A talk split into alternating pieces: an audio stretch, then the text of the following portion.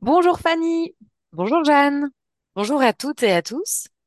Dans ce nouvel épisode, on a choisi de vous parler du syndrome de l'imposteur. Pourquoi est-ce qu'on a choisi ce sujet en particulier? Eh bien parce que c'est un sujet que nos clientes et nos clients nous amènent très souvent en coaching et ce n'est pas étonnant parce que selon les statistiques, plus de 60% des personnes en ont déjà fait l'expérience au moins une fois dans leur vie. D'où vient ce concept? Ce sont deux psychologues américaines qui ont travaillé sur la question et mis au jour ce concept du syndrome de l'imposteur à la fin des années 70. Et dans le cadre de leur recherche sur un échantillon de 150 femmes diplômées et reconnues pour leur excellence professionnelle, elles avaient mis en évidence que ces femmes ne reconnaissaient pas leur propre valeur par elles-mêmes. Au contraire, ces femmes expliquaient que leur succès était le fruit de la chance et que les autres surestimaient simplement leur intelligence et leur capacité. On voit que depuis les années 70, ce syndrome n'a pas perdu de son actualité, ni de sa force, et que les femmes ont plutôt tendance à sous-estimer leurs compétences et performances, alors que les hommes vont plus facilement, eux, les surestimer. Et c'est important d'en parler parce que ça apporte des éléments de compréhension sur les raisons qui font que les femmes vont se limiter dans leur évolution professionnelle. Oui, et euh, ce syndrome, il peut se présenter dans la sphère professionnelle, qu'on soit salarié ou qu'on soit entrepreneur. Il va se présenter vraiment à plein d'endroits et à plein de moments différents. Par exemple, pour un salarié, ça peut être au moment d'une prise de poste, au moment de postuler pour un, un niveau de poste supérieur, au moment de négocier une augmentation, de gérer une équipe ou de parler en public. Et pour un entrepreneur, ça peut être au moment de proposer une offre à un client. Il peut aussi euh, venir se présenter au moment de donner un prix à un client, de publier du contenu sur les réseaux sociaux ou au moment de se féliciter pour un succès. Ce syndrome de l'imposteur, va donc engendrer beaucoup de complications dans la réalisation des projets, dans le quotidien professionnel. Et donc, ça nous paraissait vraiment très important de vous en parler dans le podcast. Et pour vous en parler, euh, ce qu'on a décidé avec Fanny, c'est euh, de partager avec vous une expérience personnelle de ce syndrome de l'imposteur dans notre vie. On va aussi vous donner des pistes pour savoir comment le reconnaître. Et enfin, ce qu'on va faire, c'est qu'on va partager des conseils pour savoir comment limiter son impact. Et ces conseils, euh, ils vont tourner autour de deux points principaux. D'abord, le fait de renforcer la confiance en soi et ensuite euh, sur la question de la capacité à valider soi-même ses propres réalisations sans attendre qu'ils soient validés par une entité, une personne à l'extérieur de nous. Mais juste avant euh, de rentrer dans le vif du sujet, on va cadrer un petit peu notre sujet pour savoir de quoi est-ce qu'on parle. Fanny, est-ce que tu peux nous en dire quelques mots euh, de ce syndrome de l'imposteur? Oui, bien sûr. Alors, pour savoir si on a déjà ressenti ce fameux syndrome, on peut commencer par se poser la question suivante. Est-ce qu'il m'est déjà arrivé dans ma vie professionnelle d'avoir l'impression de ne pas être légitime, de ne pas être à ma place, de douter constamment de mes capacités, de me dire que si j'en suis arrivé là, c'est parce que j'ai eu de la chance ou que c'était facile et qu'il n'y avait rien d'extraordinaire à y parvenir. Est-ce que je me dis que mon incompétence va finir par être découverte ou que mes chefs vont finir par s'en rendre compte? Si c'est le cas, c'est peut-être que vous avez fait l'expérience de ce fameux syndrome. Et si c'est le cas aussi, pas de panique, c'est justement le but de cet épisode, de vous donner les clés pour en limiter l'impact au quotidien et vous en alléger. Donc on peut définir le syndrome de l'imposteur autour de deux éléments, comme l'a dit euh, Jeanne euh, tout à l'heure. C'est un, la fâcheuse tendance à nier la responsabilité de nos accomplissements, qu'ils soient professionnels ou personnels. Et deux, couplé avec la peur, l'appréhension constante d'être démasqué ou jugé par son entourage. Et comme on le disait en début d'épisode, on souhaite vous partager maintenant une expérience personnelle de ce syndrome. Fanny, est-ce que tu peux commencer par nous raconter la manière dont ce syndrome s'est présenté euh, dans ta vie, ce que ça a créé pour toi et surtout comment est-ce que tu as géré, dépassé cette difficulté? Oui, alors c'était au moment de publier mon livre d'art de photographie qui s'appelle euh, Tempo. En effet, j'avais depuis un moment ce désir très fort qui était de créer un livre. Et c'est pendant le Covid que j'ai eu le temps d'actionner ce projet. La peur que j'ai ressentie au moment d'en parler pour la première fois sur les réseaux sociaux a été très dure à dépasser, car lorsqu'on montre pour la première fois une œuvre personnelle, on se sent vulnérable, mise à nu. On sait qu'il va se passer des choses en fait dans l'univers, euh, des personnes vont aimer, d'autres n'en auront sûrement rien à faire, et d'autres détesteront. Et c'est comme ça en fait, euh, on peut pas plaire à tout le monde. Donc petit détail important, à ce moment je travaillais en hôtellerie, donc je n'avais plus de connexion avec le monde de l'art. Et après avoir dépassé l'appréhension de ce risque d'être jugé, lorsque j'ai publié mon projet, j'ai reçu un message fort sympathique d'un professionnel de la photo qui disait Qui es-tu pour t'auto-publier et pour t'auto-proclamer artiste? Alors sur le coup, je me suis sentie euh, bah, attaquée, hein, vous l'imaginez bien. J'ai ressenti donc euh, de la honte et du rejet, et je me suis dit, il a peut-être raison je ne suis pas du tout légitime. Mais je me suis dit qu'il ne fallait surtout pas répondre à chaud et que j'allais prendre quelques jours pour digérer ce message et euh, essayer de le décoder. Alors, bizarrement, ça ne m'a pas donné envie d'abandonner mon projet parce que j'avais fait le travail en amont de pourquoi ce projet me tenait tant à cœur et pourquoi je décidais de le lancer malgré la peur. Je pense que d'ailleurs, d'avoir fait ce travail m'a permis de ne pas lâcher devant la critique et j'ai décidé de répondre avec de l'amour plutôt qu'avec de la colère à son message, ce qui m'a permis euh, finalement de me sentir encore plus alignée avec moi-même et avec mon projet. Oui, ça t'a permis de t'apporter toi-même ta propre légitimité. Exactement. Donc, c'est d'avoir travaillé sur toi en amont qui t'a permis de ne pas annuler tout ton projet au moment où tu as reçu la critique. Parce que le réflexe, c'est souvent d'avoir envie de se cacher lorsqu'on est euh, la cible de critiques, qui plus est venant de personnes qui sont, elles, entre guillemets, légitimes dans le domaine. Exactement. Ça aurait pu être euh, du coup la fin de mon projet si j'avais pas construit des bases de confiance fortes et solides avec moi-même avant de lancer mon projet. Et alors toi, Jeanne, peux-tu nous raconter quelle a été ton expérience personnelle concernant ce fameux syndrome de l'imposteur? Oui, alors de mon côté, il s'est présenté assez souvent dans ma vie, mais notamment à un moment où j'ai voulu accéder à un niveau de poste de management dans ma carrière. Ça s'est fait au sein de la direction des ressources humaines dans laquelle je travaillais déjà. Ma hiérarchie était satisfaite de moi euh, et une opportunité s'est présentée de prendre la responsabilité d'une équipe. Le sujet m'attirait énormément et euh, j'ai postulé. Et c'est à partir de ce moment que j'ai ressenti le syndrome de l'imposteur, euh, qui s'est traduit par énormément de pensées de jugements négatifs sur ma compétence. Je me disais, j'ai jamais fait ça, ou sur mes capacités à y arriver, je me disais que je n'y arriverais pas, que d'autres avaient beaucoup plus de compétences managériales que moi et que je ne savais pas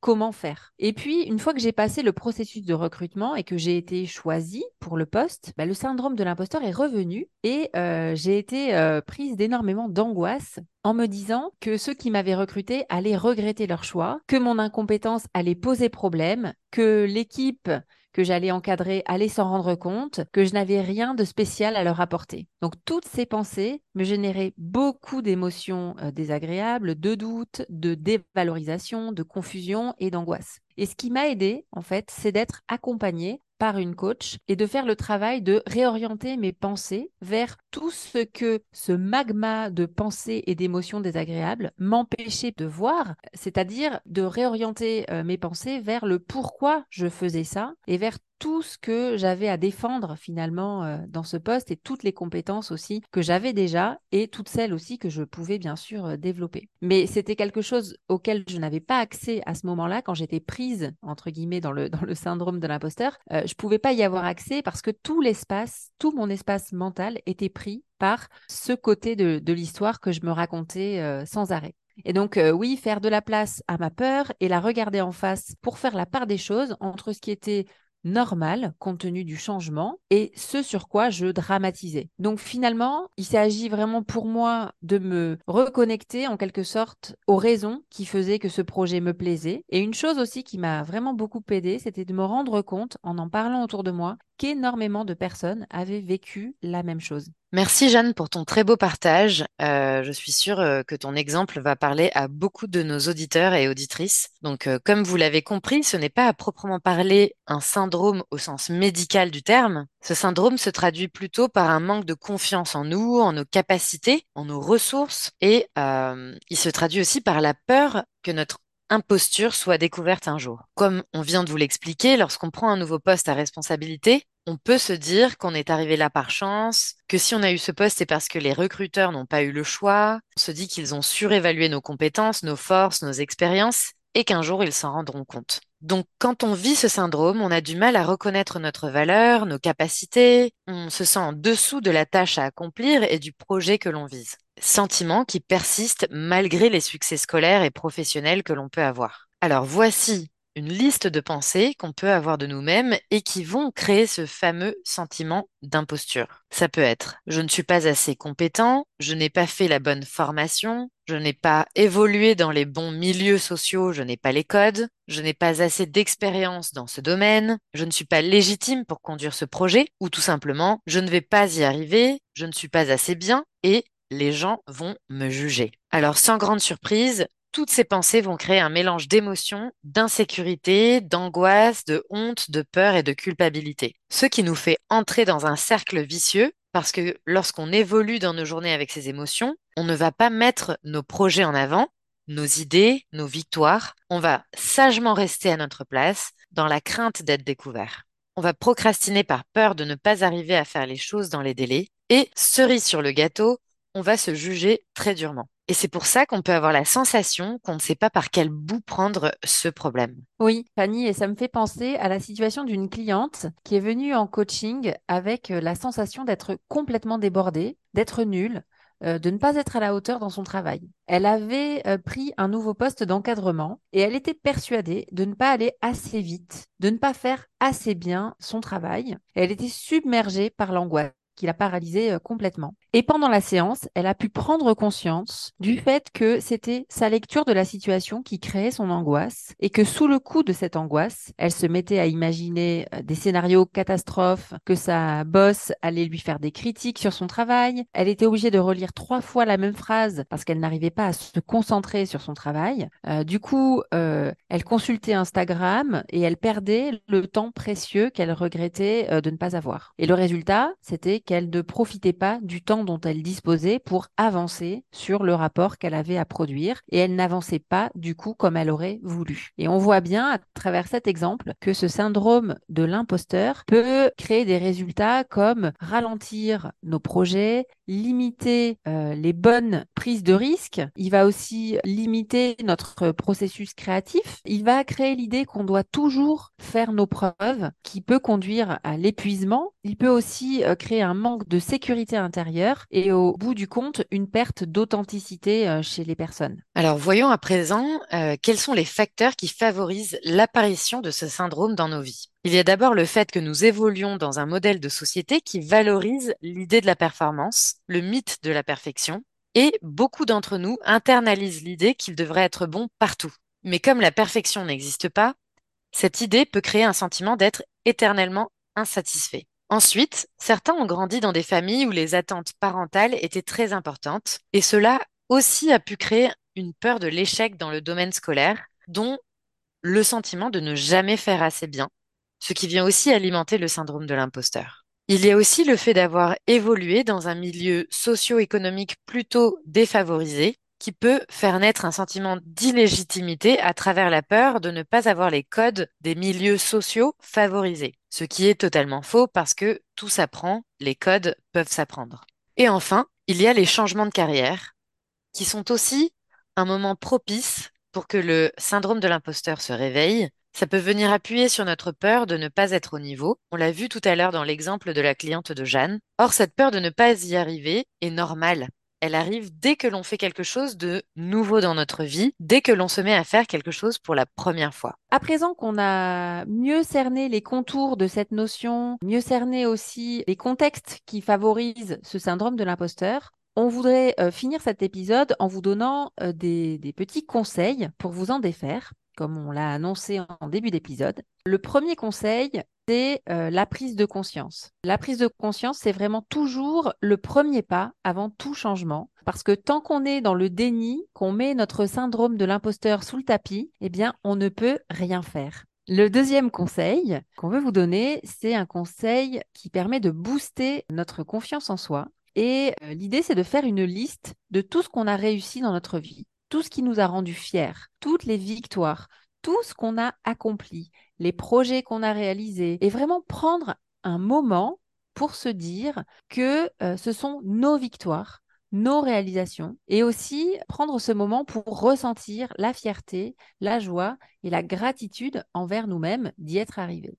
Et l'idée, c'est, euh, une fois qu'on a cette liste, de la relire régulièrement pour ressentir à nouveau euh, ce cocktail d'émotions euh, agréables et aussi de compléter cette liste au fur et à mesure des nouvelles réalisations euh, qu'on a dans notre, dans notre vie. Et ça permet de prendre conscience que nos compétences, elles évoluent, elles grandissent. ça permet de prendre conscience aussi de notre valeur unique plutôt que de regarder constamment ce sur quoi on est moins bon on passe parfois plus de temps à essayer de combler nos lacunes plutôt que de monter en compétence sur les domaines où on est déjà naturellement bon. Et quand on a euh, cette tendance, ça va vraiment venir alimenter le syndrome de l'imposteur. Troisième conseil qu'on souhaite vous donner, c'est lâcher la comparaison dévalorisation. Alors, qu'est-ce que ça veut dire? On peut s'inspirer de personnes qui sont à un stade plus avancé de développement de leur business ou de leur projet sans pour autant se dévaloriser. Donc au lieu de se dire elle a fait ça, elle est trop forte,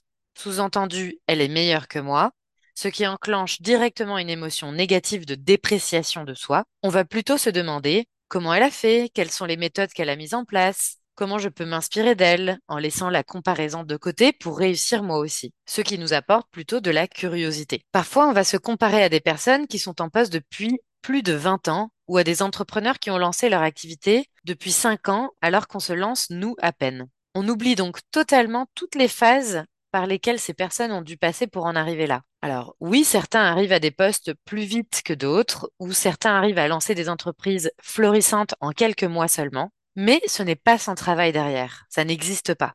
Et surtout, on ne peut pas savoir ce par quoi ces personnes sont passées. On ne connaît pas leur histoire et si jamais elles ont des facilités, tant mieux pour elles. Mais nous sommes tous différents et c'est OK de mettre le temps qu'il faut à notre propre rythme pour faire quelque chose. Ce n'est pas une course.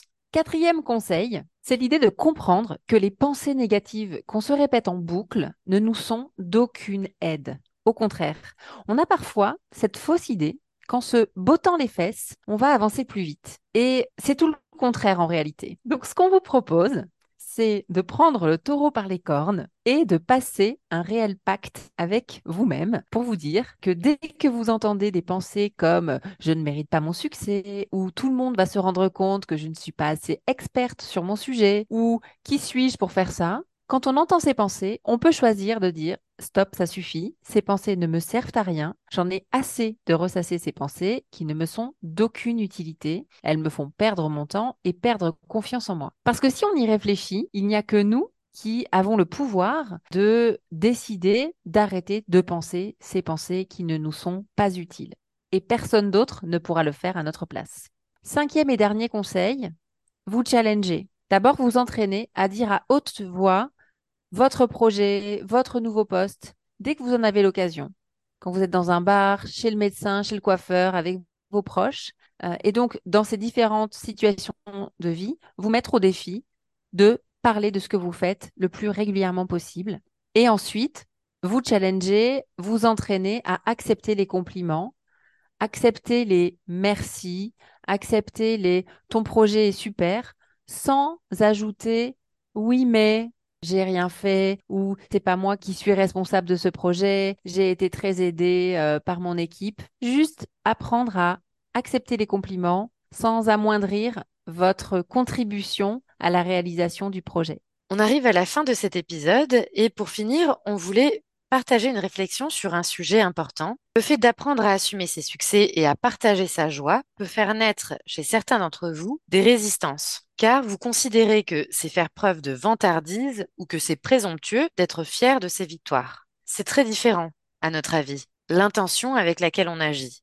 Si on ne le fait pas pour écraser les autres ni pour montrer notre supériorité, mais que bien au contraire, on le fait pour soi, pour célébrer le chemin parcouru, les apprentissages et les efforts réalisés, on peut donc jouer à se féliciter de ces petites victoires au quotidien ou de nos grands succès, peu importe, et s'amuser avec l'inconfort que ça nous provoque. En tout cas, nous sommes persuadés euh, qu'on a tout à gagner à plus croire en nous. Et c'est ce qu'on essaye de faire avec Fanny et ce qu'on vous invite à faire de votre côté. Et oser le faire peut même inspirer d'autres personnes de votre entourage et leur permettre de s'autoriser à leur tour à le faire. Voilà Fanny, on arrive à la fin de cet épisode qui est le dernier avant les fêtes de fin d'année. On a eu beaucoup de plaisir à enregistrer ces premiers épisodes du podcast ensemble et on vous retrouvera avec joie l'année prochaine pour de nouveaux épisodes de Rebel Mind version 2024. Bye bye Fanny Bye John